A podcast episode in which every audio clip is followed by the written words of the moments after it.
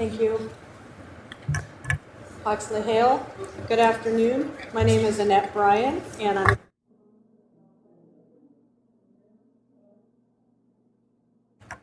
Oh. Huxley Hale, good afternoon. My name is Annette Bryan, and I'm a councilwoman for the Puyallup Tribe of Indians. And I bring you the greetings of Chairman Bill Sterud and Vice Chairwoman Sylvia Miller, who unfortunately were not able to make it today. And also want to acknowledge my fellow councilman James Rideout, who is here with me today. First, I'd like to thank Chairman Schatz and Ranking Member Murkowski for the opportunity to present this testimony.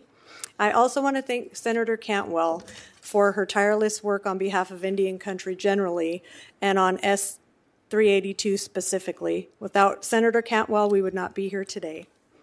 The Puyallup tribe is a signatory to the Treaty of Medicine Creek.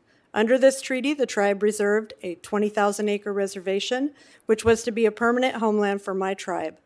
However, the ink had barely dried on the tr- treaty when concerted efforts were undertaken to take our tribe's land.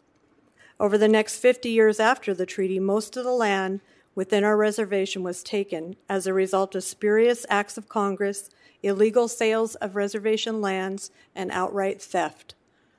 But in 1983, the tribe's title to the bed of the Puyallup River and adjacent exposed lands, including lands within the port of Tacoma, was confirmed by the federal court.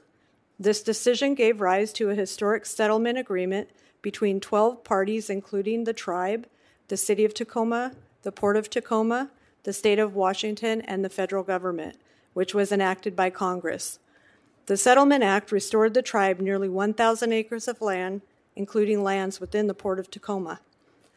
Today, while the Puyallup Reservation consists of appro- approximately 28 square miles, we have 1,252 acres of land held in trust by the United States for the tribe or our members, which is less than 8% of the entire reservation.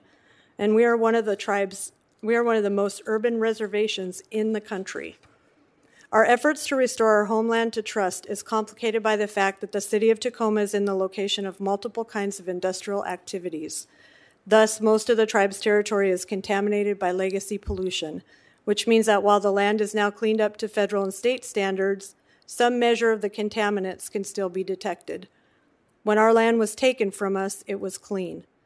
And it breaks our elders' hearts that the land has any contamination on it at all, when our ancestors fought so hard to protect and preserve these lands for future generations. S 382 will restore the tribe's place along Commencement Bay and will expand the tribe's presence along the Blair Waterway. We have the support of the City of Tacoma, Pierce County, the Port of Tacoma, and the State of Washington. Our plans for these lands are exciting.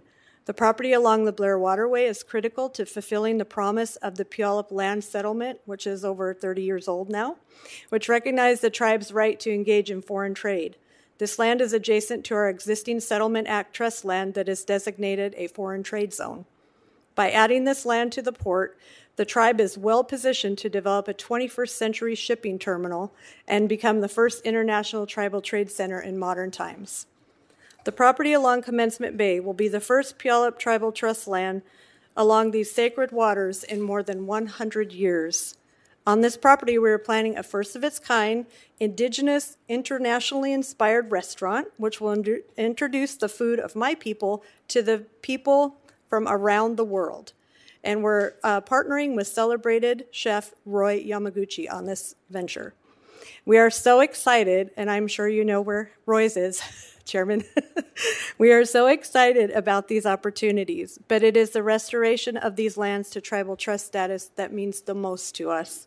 We lost so much of our land, and it's the Tribal Council's goal to restore as much of this land as possible in our lifetime.